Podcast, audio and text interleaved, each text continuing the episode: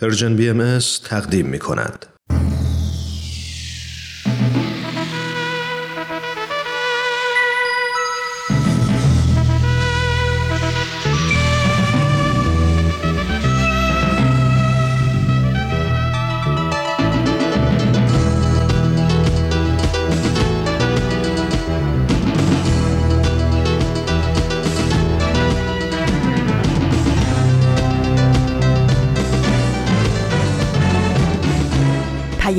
دوست. برنامه ای برای تفاهم و پیوند دلها.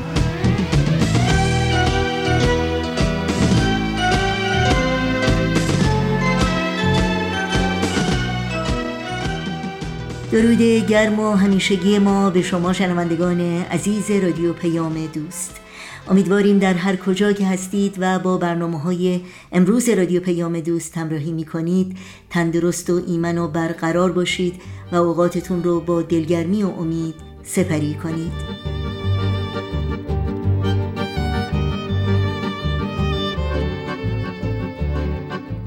نوشین هستم و همراه با همکارانم میزبان پیام دوست امروز چهارشنبه پانزدهم آذر ماه از پاییز 1402 خورشیدی برابر با ششم ماه دسامبر از سال 2023 میلادی رو که شامل برنامه تغییرز و برنامه خبرنگار خواهد بود تقدیم شما می‌کنیم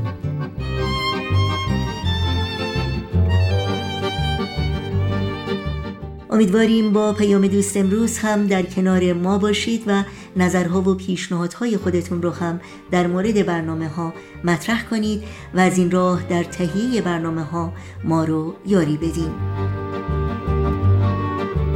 برای اطلاعات کامل راه های تماس با ما و همینطور اطلاعات برنامه ها و پادکست ها می‌تونید به صفحه تارنمای ما persianbahaimedia.org مراجعه بکنید و اطلاعات مورد نظرتون رو جستجو کنید.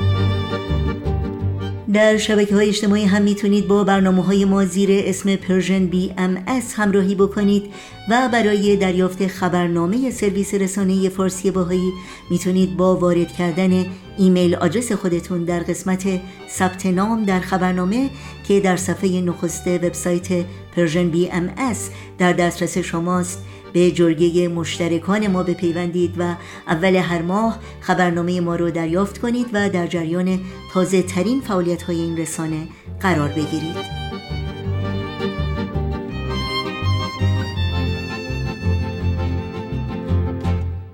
این صدا صدای رادیو پیام دوست. شنوندگان عزیز ما هستید. با برنامه های امروز با ما همراه باشید.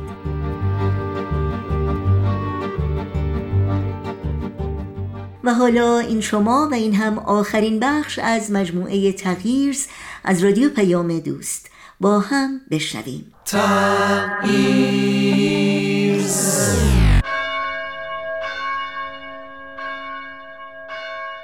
سلام من سارا هستم. به تغییرز خوش آمدید.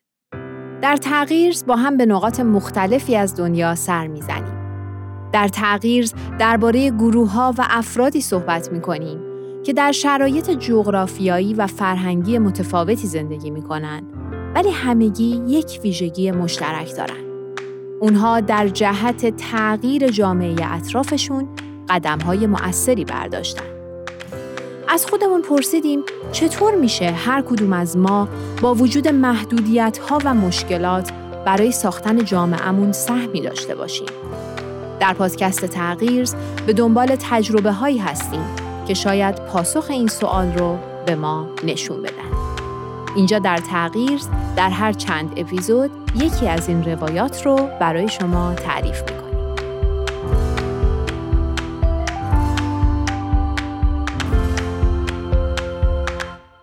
خب دوستان عزیز این قسمت اپیزود بیستم از پادکست تغییرز هست و طبق روالی که حتما در اپیزودهای قبل هم متوجه شدید بعد از هر چهار قسمت ما یک قسمت گفتگو داریم که راجع به مطالبی که تو چهار اپیزود قبل شنیدیم کمی با هم گفتگو می‌کنیم و معمولا یک مهمانی داریم که مهمانمون هم یکی از افراد دغدغه‌مند و مشتاق ایجاد تغییر در جامعه هست. توی این قسمت هم در خدمت یکی از دوستان من هستیم. دورنا جان که برای گفتگو راجع به تجربه هایی که توی چهار قسمت پیش شنیدیم همراهمون هستن. خیلی خوش آمدی دورنا جان. مرسی خیلی ممنون. خیلی خوشحالم که گفتگو رو قرار با هم داشته باشیم.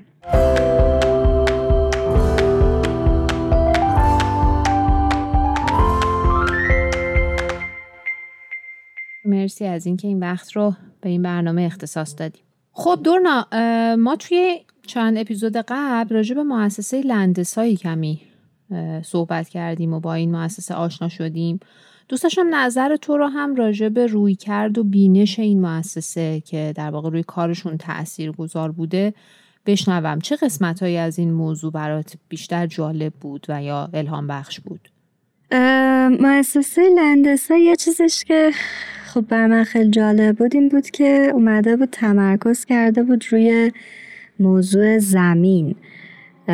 چون که خب این یه مسئله که خیلی جاهای دنیا واقعا مسئله است. یعنی آدمای زیادی در دنیا هستن که دارن روی زمینی کار می‌کنن ولی مالک اون زمین نیستن.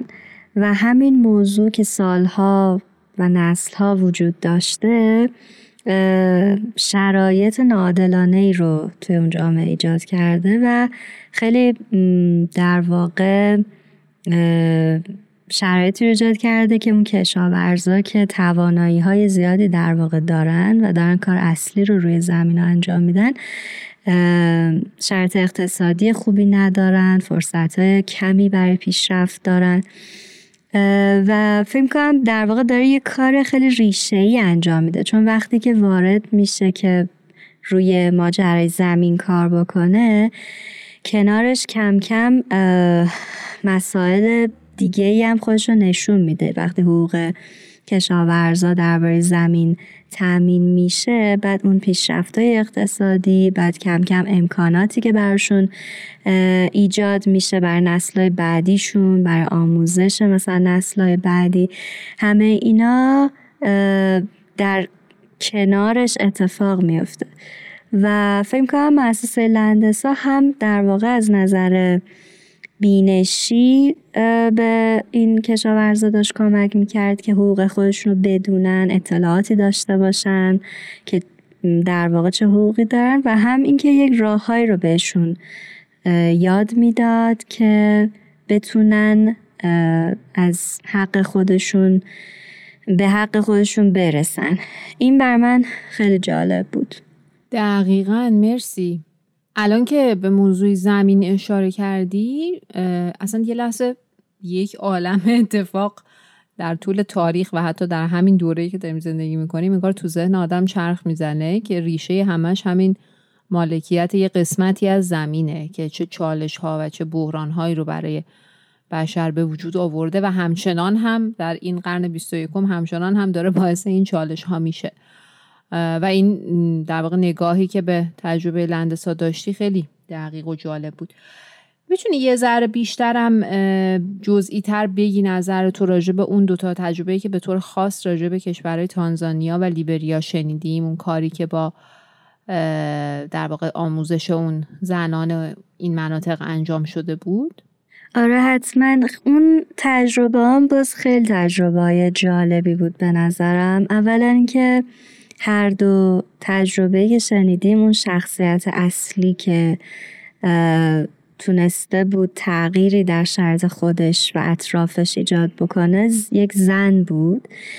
زنان مجموعا در وضعیت بدتری هستن چون تو شرط اجتماعی زندگی می‌کنن که به راحتی حقوقشون توسط اطرافیان می‌تونه گرفته بشه.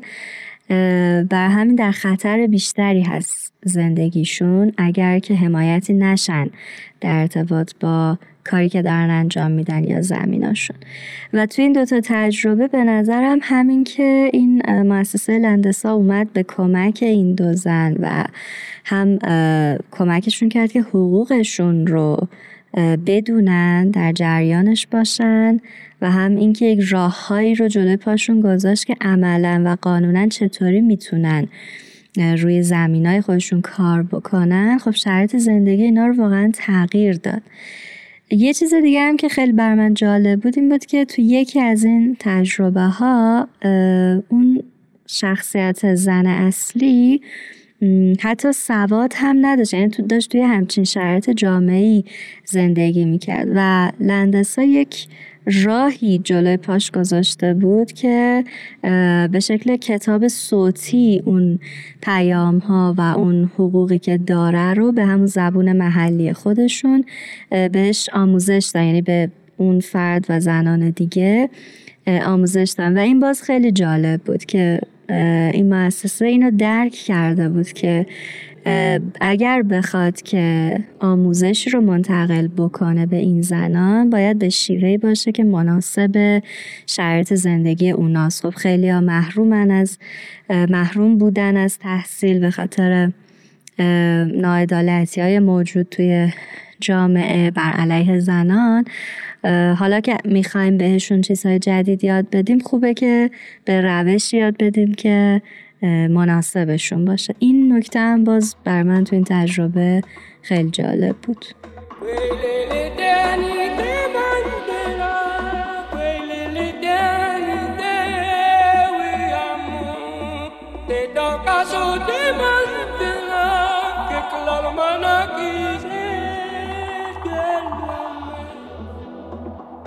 مرسی دورنا خیلی جالب بود این چیزی که گفتی به خصوص این مطلبی که رجوع به محوریت آموزش عنوان کردی. داشتم فهم کردم که تو اکثر تجربه هایی که ما تو این پادکست شنیدیم این موضوع قابل مشاهده بود. و منطقی هم هست دیگه. وقتی که می‌خوای یه تغییری رو پایه‌ای به وجود بیاری و این تبدیل به یک تحول پایدار بشه باید بتونیم که روی افزایش آگاهی اون جامعه مخاطب کاری انجام بدیم. در واقع تو اکثر این تجربه ها یک ریشه یابی شده بود اون مشکلات و بر مبنای اون ریشه ها فرآیندهای آموزشی انجام شده بود. حالا شاید با این مقدمه راجع به آموزش بتونیم یه ذرم راجع به کالج برفوت بشنویم که اونها اصلا چه روی کرد و خط فکری رو برای ایجاد تغییر در جوامعی که کار می‌کنن به کار گرفتن. می‌تونی تو این زمینم کمی نظرتو بگی بهمون؟ آره حتما. این کالج برفوت حالا ما تو تجربه قبلی از جمله لندسا خیلی شنیده بودیم که هر مؤسسه ای که یه هدف خاصی داره وقتی میره برای اون هدف کار می‌کنه همیشه یه بخشی از کارش انگار اختصاص پیدا می‌کنه به حال به زنان. چون که یه بخش موثری از جامعه.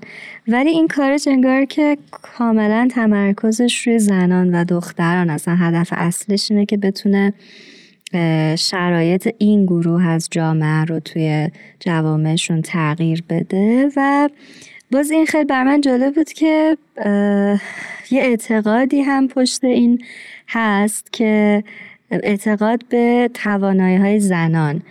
اینکه یه جای گفته شد توی این پادکست که این مؤسسه معتقده که وقتی به زنان کمک می‌کنیم که پیشرفت بکنن و خودشون رو تجهیز بکنن به دانش و مهارت اونا کسایی میشن که حتی فکر کنم اینجوری گفته شد که می‌تونه یک تضمین باشه. یعنی میشه تضمین کرد که اونا افرادی میشن که کمک می‌کنن به جامعهشون برای شر ایجاد شرایط بهتر کاری و محیط زیستی و اجتماعی و فرهنگی و همه اینا.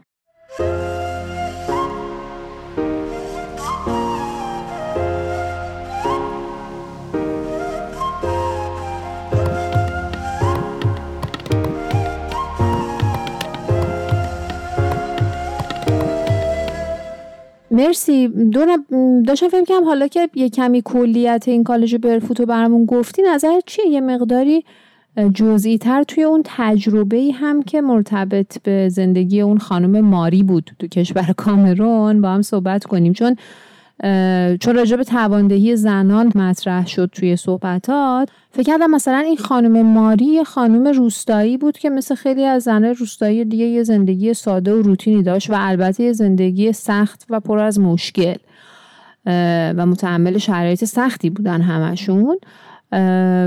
تو چطور می‌بینی تاثیر کارای کالج برفوت رو بر در واقع بهبود شرایط زندگی زنانی مثل ماری؟ این رو هم می‌تونی کمی برامون بازش کنیم آره حتما. زندگی ماری هم خیلی جالب بود بر من.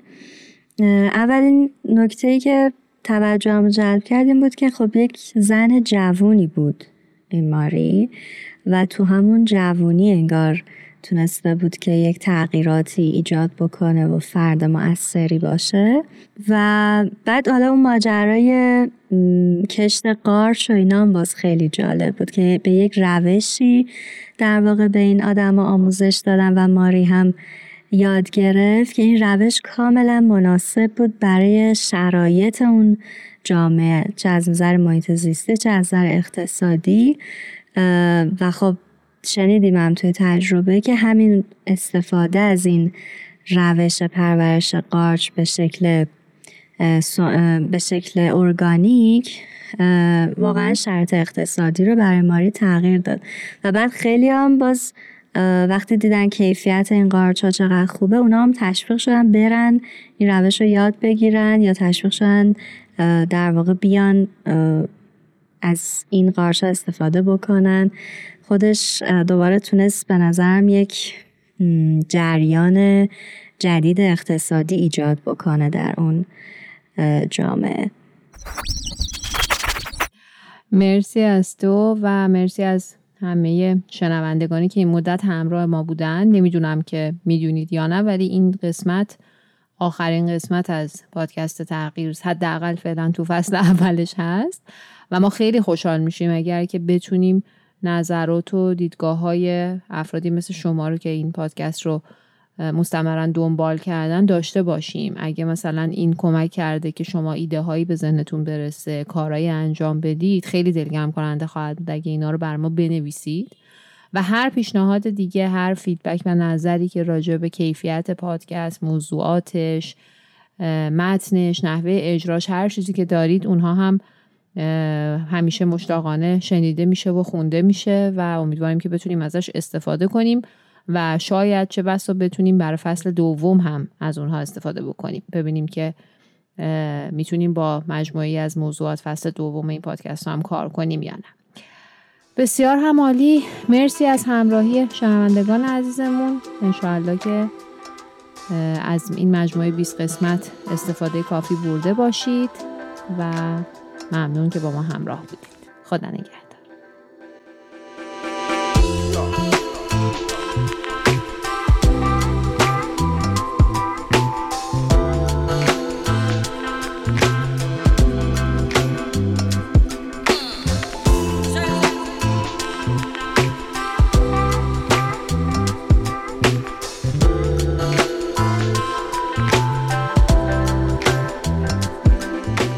برنامه پایانی مجموعه تغییرز رو از رادیو پیام دوست شنیدید. اجازه بدین از تهیه کنندگان و دستندرکاران این مجموعه صمیمانه سپاسگزاری کنیم و براشون آرزوی موفقیت های روزافزون داشته باشیم. مجددا یادآوری کنم که برنامه های رادیو پیام دوست در شبکه های اجتماعی فیسبوک، یوتیوب، ساوند کلاود، اینستاگرام و تلگرام زیر اسم ام اس در دسترس شماست. از شما دعوت می کنیم مشترک رسانه ما باشید نظرهاتون رو با ما در میون بگذارید و اگر برنامه ها رو پسندیدید به اونها امتیاز بدید و با دیگران هم به اشتراک بگذارید. آدرس تماس با ما در کانال تلگرام هست at persianbms underscore contact. با قطعه موسیقی برنامه های این چهارشنبه رادیو پیام دوست رو ادامه میدیم.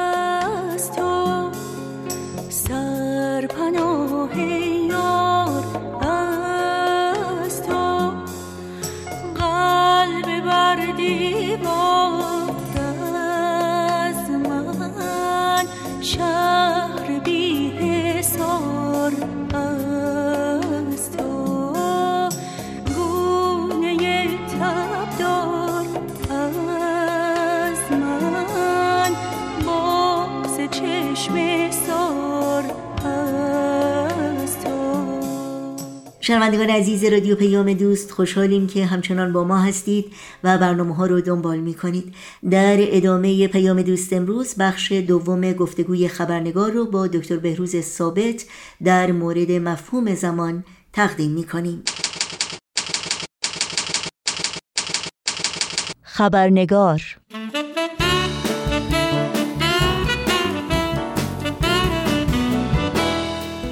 دوستان و همراهان عزیز خبرنگار بسیار خوش آمدید. نوشین آگاهی هستم و خبرنگار این چهار شنبه رو تقدیم می کنم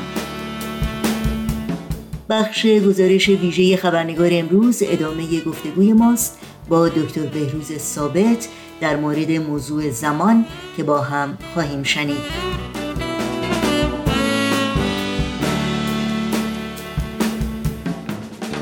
بود زمان در آثار ادیان الهی از جمله آین بهایی نه تنها به کرات برجسته شده بلکه با حیات و هدف این ادیان پیوندی ناگسستنی داره.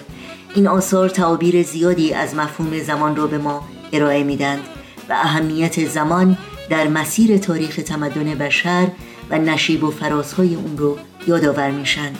و در حقیقت به ما میآموزند که بود زمان برای درک بهتر و عمیقتر از رسالت دین و مسئولیت انسان در مقابل اون ضروری و در سیر تکامل تمدن بشری سرنوشت سازه.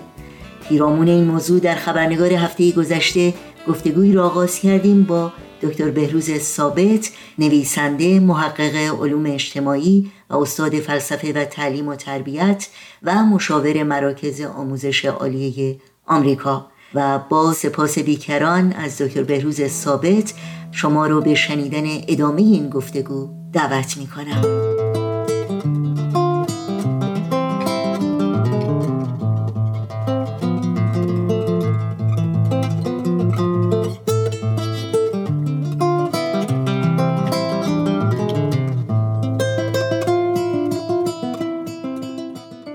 وقایعی که شما بهش اشاره کردین به خصوص وقایعی که در تاریخ ادیان پیش آمده آیا اینها به طور تصادفی اتفاق افتادن در زمانی که اتفاق افتادن؟ و یا اینکه نه از قبل تعیین شده بودن؟ یعنی در یک زمان مشخص بعد یک اتفاق مشخص مثلا اعلان رسالت از طرف یک پیامبر باید صورت می گرفته و دقیقه نباید جلو عقب می شده اون زمان؟ این سوالی که مطرح کردین این هم واقعا دارای اهمیت زیاد هست. در این حال دارای پیچیدگی ها و ابعاد متعددی هم هست و ما وقتی که به نگاه می‌کنیم به گذشته و تحقیقات و مطالعاتی که در این مورد این مفهوم شده می‌بینیم که از زوایای مختلف فلسفی و علمی جوابهای متنوعی به این سوال و سوالاتی مشابه این داده شده. حالا من این رو ذکر می‌کنم اول به خاطر اینکه واقعا شنوندگان عزیز متوجه باشن که این یه بحث بسیار بسیار عمیق و پیچیده ایه و ما ادعا نمی کنیم که بتونیم در این فرصت کوتاه تمام ابعاد این مطلب رو بشکافیم و پاسخ بدیم. در نتیجه کاری که ما اینجا می‌کنیم نیست که فقط به صورت خیلی گذرا به بعضی از جنبه های مهم این نگاه ها و این سوالات بپردازیم و بعد در حقیقت شنوندگان عزیز با تفکر خودشون و مطالعات و تحقیقات خودشون بتونن اگر علاقمند باشن به این مطالعات و درک بهتر از مفهوم زمان ادامه بدن.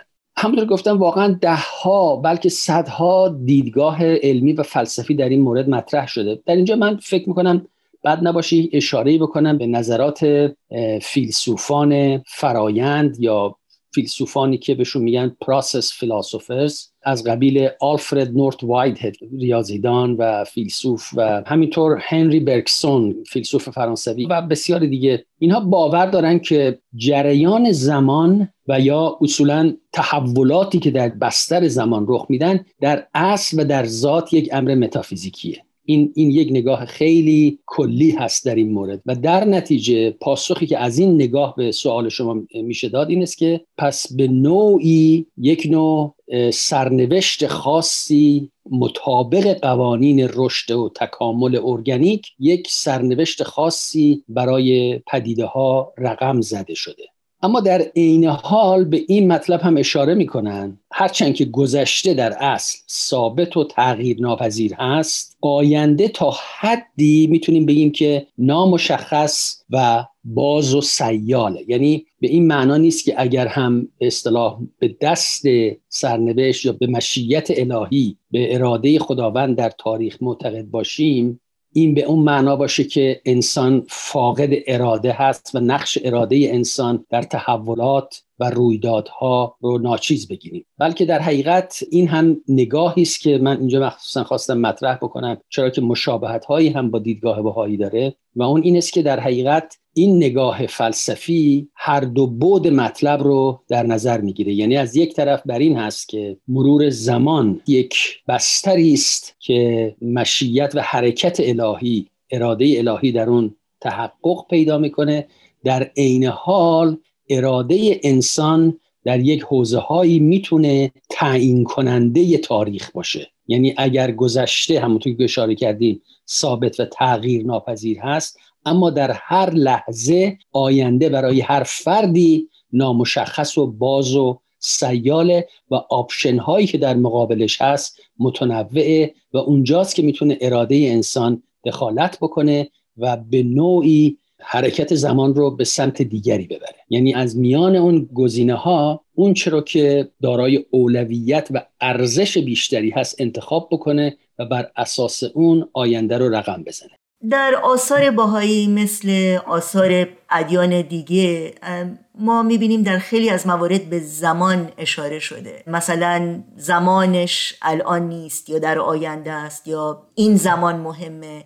در این مورد اگر ممکنی مقدار بیشتر توضیح بدین. بله حتما. همونطور که اشاره فرمودین به،, به مفهوم زمان در آینه باهایی بسیار پرداخته شده. شاید بخوایم مطلب رو برای شنوندگان عزیز توضیح بدیم. مجموعه اشاراتی که به مفهوم زمان شده در آثار بهایی اگه اونها رو جمعبندی بکنیم و جمع آوری بکنیم قطعا به بیشتر از یک کتاب مفصل خواهد و به نظر بنده این مفهوم زمان در آین بهایی در نتیجه تحقیقاتی که در آتیه صورت خواهد گرفت درک بهتری ما از اونها خواهیم داشت و کمک مؤثری خواهد بود به علم و فلسفه برای شناخت مفهوم زمان و درک بهتر از مفهوم زمان و به دنبال اون شناخت بهتری از انسان. نکته دیگری که در آثار بهایی باید مورد نظر قرار داد این است که یکی از تعالیم بهایی توافق علم و دین هست. لذا درکی که ما از زمان داریم بایستی هم متأثر از نگاه روحانی و معنوی بهایی به مفهوم زمان و هم از تحقیقات علمی و اونچه که علم داره در این حوزه انجام میده. در آثار بهایی بر این است که اراده الهی در بستر زمان جاری میشه و با تحول تاریخ تاریخ به اصطلاح مادی تاریخ اجتماعی با اون ترکیب میشه و به دنبال اون رشد و تکامل جامعه انسانی صورت می‌گیره. که البته همیشه رشد و تکامل نیست بعضی اوقات عقب گرد هم هست. بر حال چند زاویه من نگاه می‌کنم به مفهوم زمان در آین بهایی. یکی از مفهوم کور هست. ما مفهوم کور بهایی یعنی اون سیکل های یونیورسالی که دیانت بهایی معتقده که به صورت دوره‌ای به وجود میاد و چند هزار سال هر یکی از این گورها سیکل های کلی و عمومی ادامه پیدا بکنه و در تحت این کور عظیم هست که ادیان مختلف می‌تونن پدید بیان در تحت اون کور. مثلا یکی از دیدگاه های آینه بها این است که کور آدم اون که تحت عنوان کور آدم برمیگرده به مفهوم آدم یا حضرت آدم به هر حال اون هم یک بحث دیگری هست از نگاه بهایی. اما اگر اون رو برگردونیم به ابتدای این کور بشارتی کوری است که در حقیقت زمینه بلوغ انسان رو در عالم پدید آورده و در تحت این کور بوده که انبیایی مثل موسی و عیسی و محمد متولد شدند و ادیان خودشون رو در این عالم گسترش بخشیدن و دیانت بهایی معتقده که ظهور الله در حقیقت آغاز یک کور جدید هست در تکامل و بلوغ جامعه بشری و البته در تحت این کور ادیان دیگری هم خواهند آمد پیامبران دیگری خواهند بود و در نتیجه دیانت بهایی به این باور معتقد نیست که دیانت بهایی آخرین وحی الهی هست و آخرین مکالمه خداوند با تاریخ و انسان. و جالب هست که اشاره بکنیم از نگاه آین باهایی حضرت محمد خاتم دور پرافتیک بود خاتم دور بشارتی بود و حضرت باب بشارت دهنده به ظهور حضرت الله و بنیانگذار آین بابی در حقیقت یک واسطه ای بودند بین این دو سیکل بزرگ دینی در تاریخ. در تاریخ باهایی همینطور اعثار مختلفی تعریف شدند که مطابق اون اعثار ما تقسیم بندی می‌کنیم تحولات جامعه باهایی رو. که یکیش مثلا دوران اصر رسولی هست که اون برمیگرده از سال 1844 که ابتدای ظهور آین بابی بود تا سال 1921 که عبدالبها جانشین حضرت بها درگذشت. بعد از اون دوران اصر تکوین به وجود اومد. یعنی اصری که آین بهایی از اون مرحله رسولی یا از اون دور قهرمانی و جانبازی های گذشته بیرون میاد و وارد یک اصل جدیدی میشه در رشد و تکاملش که تکوین پیدا می‌کنه آثار و ثمرات خودش رو به مرور در بستر زمان و تکامل نوع انسان به صورت فراورده های تمدنی ظاهر می‌کنه که ما الان در اصل تکوین هستیم. و برای آینده هم دوره‌ای در نظر گرفته شده که در حقیقت اصل طلایی آینه هایی خواهد بود که اون اصل طلایی عبارت است از اون که صلح جهانی در عالم برقرار بشه وحدت نوع انسان پایریزی بشه انسانها به همدیگه به صورت یگانگی و دوستی و محبت و عشق حقیقی نگاه بکنن و نظم و عدالت و آزادی بر صحنه جهان گسترش پیدا بکنه. بله خیلی ممنون. در مورد زمان مشخصی که هر دین داره و در این حال ارتباطی که از این لحاظ ادیان با هم دیگه دارند اگر ممکنه بیشتر برامون توضیح بدید.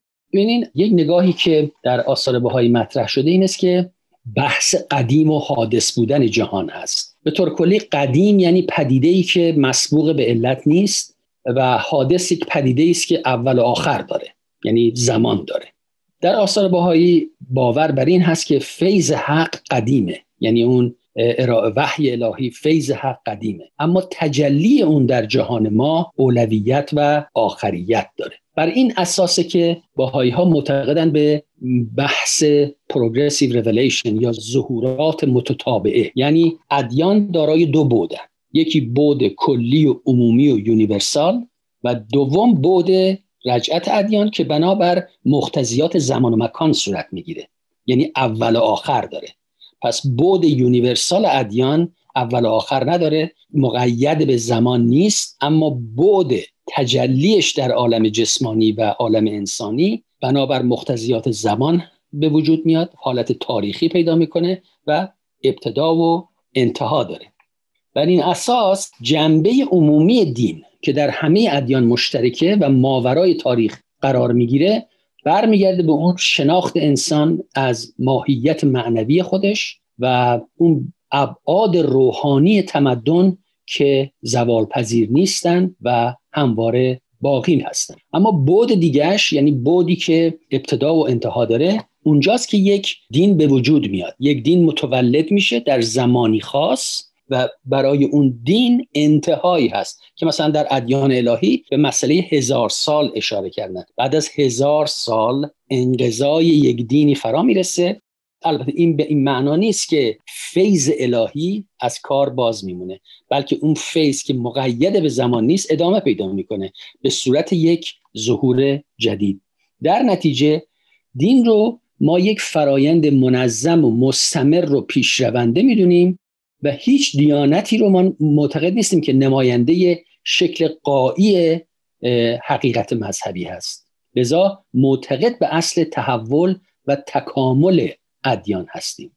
و بر همین اساسه که معتقد این ادیان صرفا به اصطلاح آداب و رسوم و مراسم و تشریفات مذهبی خلاصه نمیشن و وقتی ما تاریخ تمدن رو بررسی می‌کنیم ملاحظه می‌کنیم که ادیان در ابتدا یعنی وقتی که متولد میشن یک شناخت و معرفت نوینی رو به دنیا میارن که بعد این در بستر فرهنگ و تمدن رشد و نمو می‌کنه و با فکر جدیدی رو یک نوع پارادایم جدیدی رو به وجود میاره و سپس با تفکرات علمی و فلسفی محیط خودش هم آمیخته میشه و بالاخره به صورت یک نظام فکری جدید که مبنای یک تمدن تازه هست به وجود میاد. لذا اون شناخت شناسی که ما داریم این است که یک گرایش قدسی و آسمانی هست که در بستر ارتباطات فرهنگی با فلسفه و کلام آمیزش پیدا می‌کنه و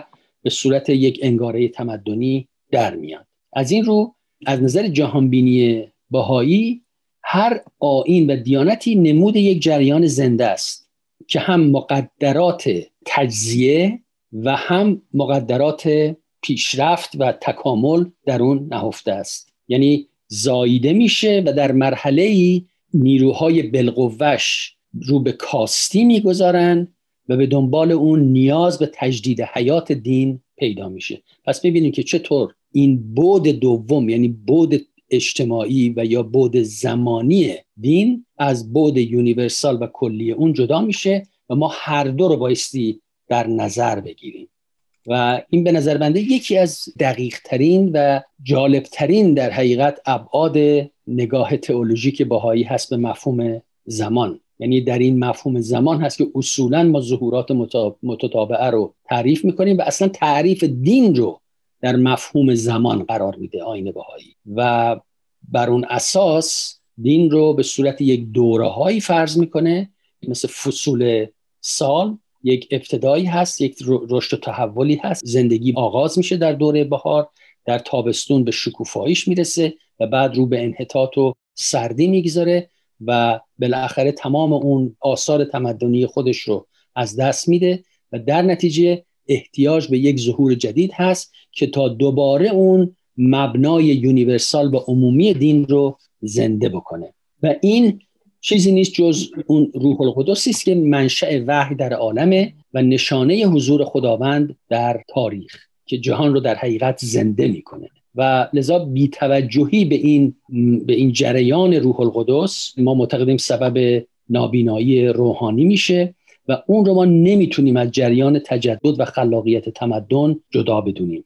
و در حقیقت تجلی روح القدس هست که ظهور و افول دین رو به دنبال خودش میاره و هر زمان که یک دینی تبدیل میشه به یک ایدئولوژی تبدیل میشه صرفا به یک مفهوم تاریخی اجتماعی اونجاست که دوباره نیاز هست به تجدید حیات عالم و بازگشت به منشأ وحی و اراده الهی در عالم.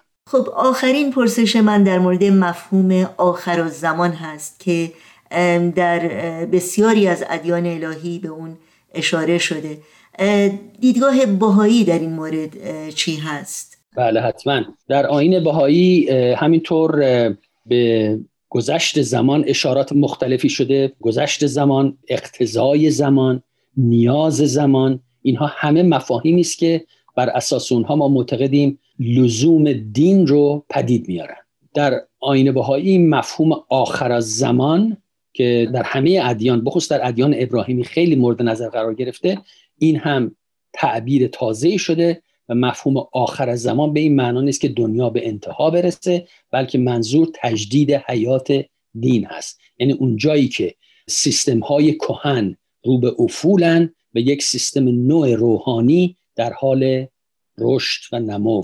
در شرایط این دوره انتقال هست که تجدید حیات دین رو الزامی می‌کنه. لذا آخر از زمان یعنی انهدام و ازمهلال روش های کهن و به وجود آوردن و رشد و ظهور ارزش های جدید. بر همین اساس که نگاه باهایی معتقده که واقعا در این حرکت هایی که در تاریخ صورت گرفته فیلم مثلا ما معتقدیم که ظهور حضرت باب در سال 1844 یک تحول اساسی در عالم به وجود آورد. و این تاریخ در اکثر کتب ادیان گذشته بهش اشاره شده بود.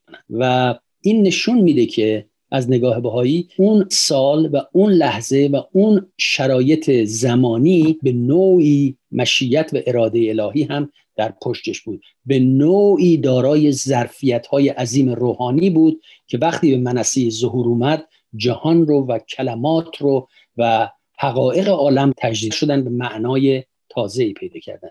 در نتیجه وعود الهی به طور کلی در از نظر بهایی در بستر زمان رخ میدن یعنی ما معتقدیم که این وعده ها و بشاراتی که از یک دین به ادیان بعد میشه اینها همه در بستر زمان رخ میدن و در آثار بهایی اشارات بسیار زیادی شده. مثلا حضرت بهاءالله در جا به جا اشاره می‌کنن که ما همکنون اون چرا که در آینده واقع خواهد شد می‌بینیم. و یا در جای اشاره می‌کنن که برای هر امری برای هر دینی برای هر پدیده یک میقاتی است.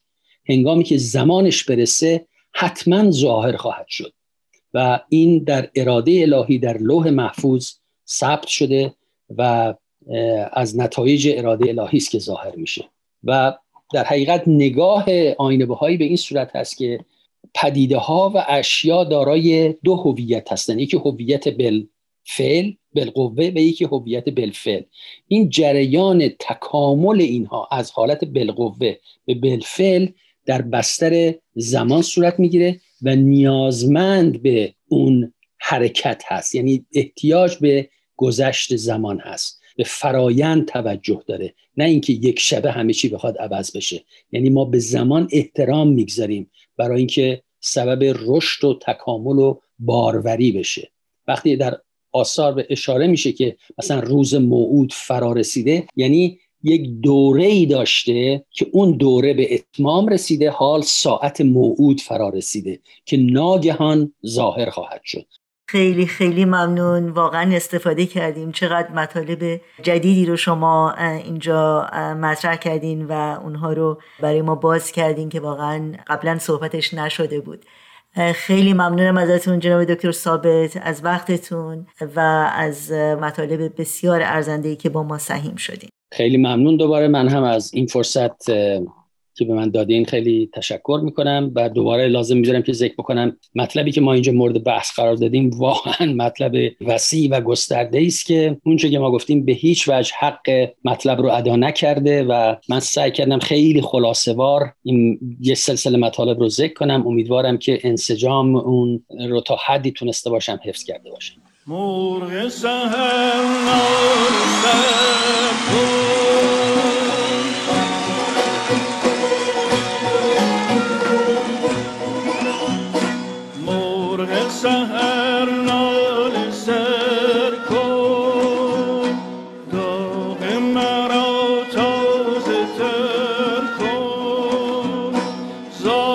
should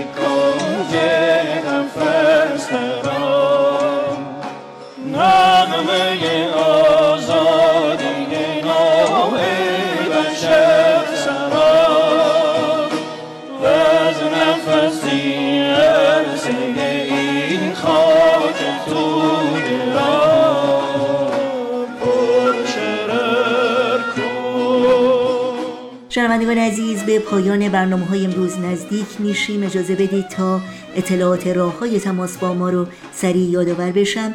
با ایمیل آدرس ما هست info at persianbms.org شماره تلفن ما 001 703 671 828 828 و شماره واتساپ ما 001 847 425 79 98 در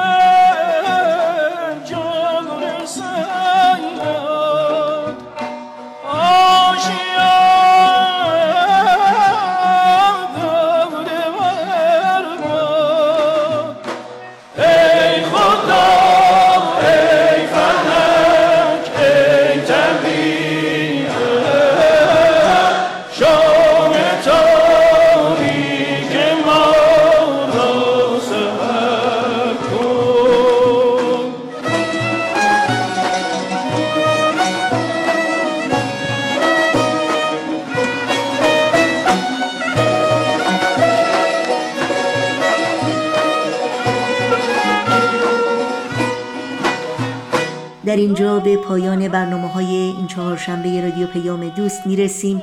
همراه با تمامی همکارانم همگی شما رو به خدا میسپاریم.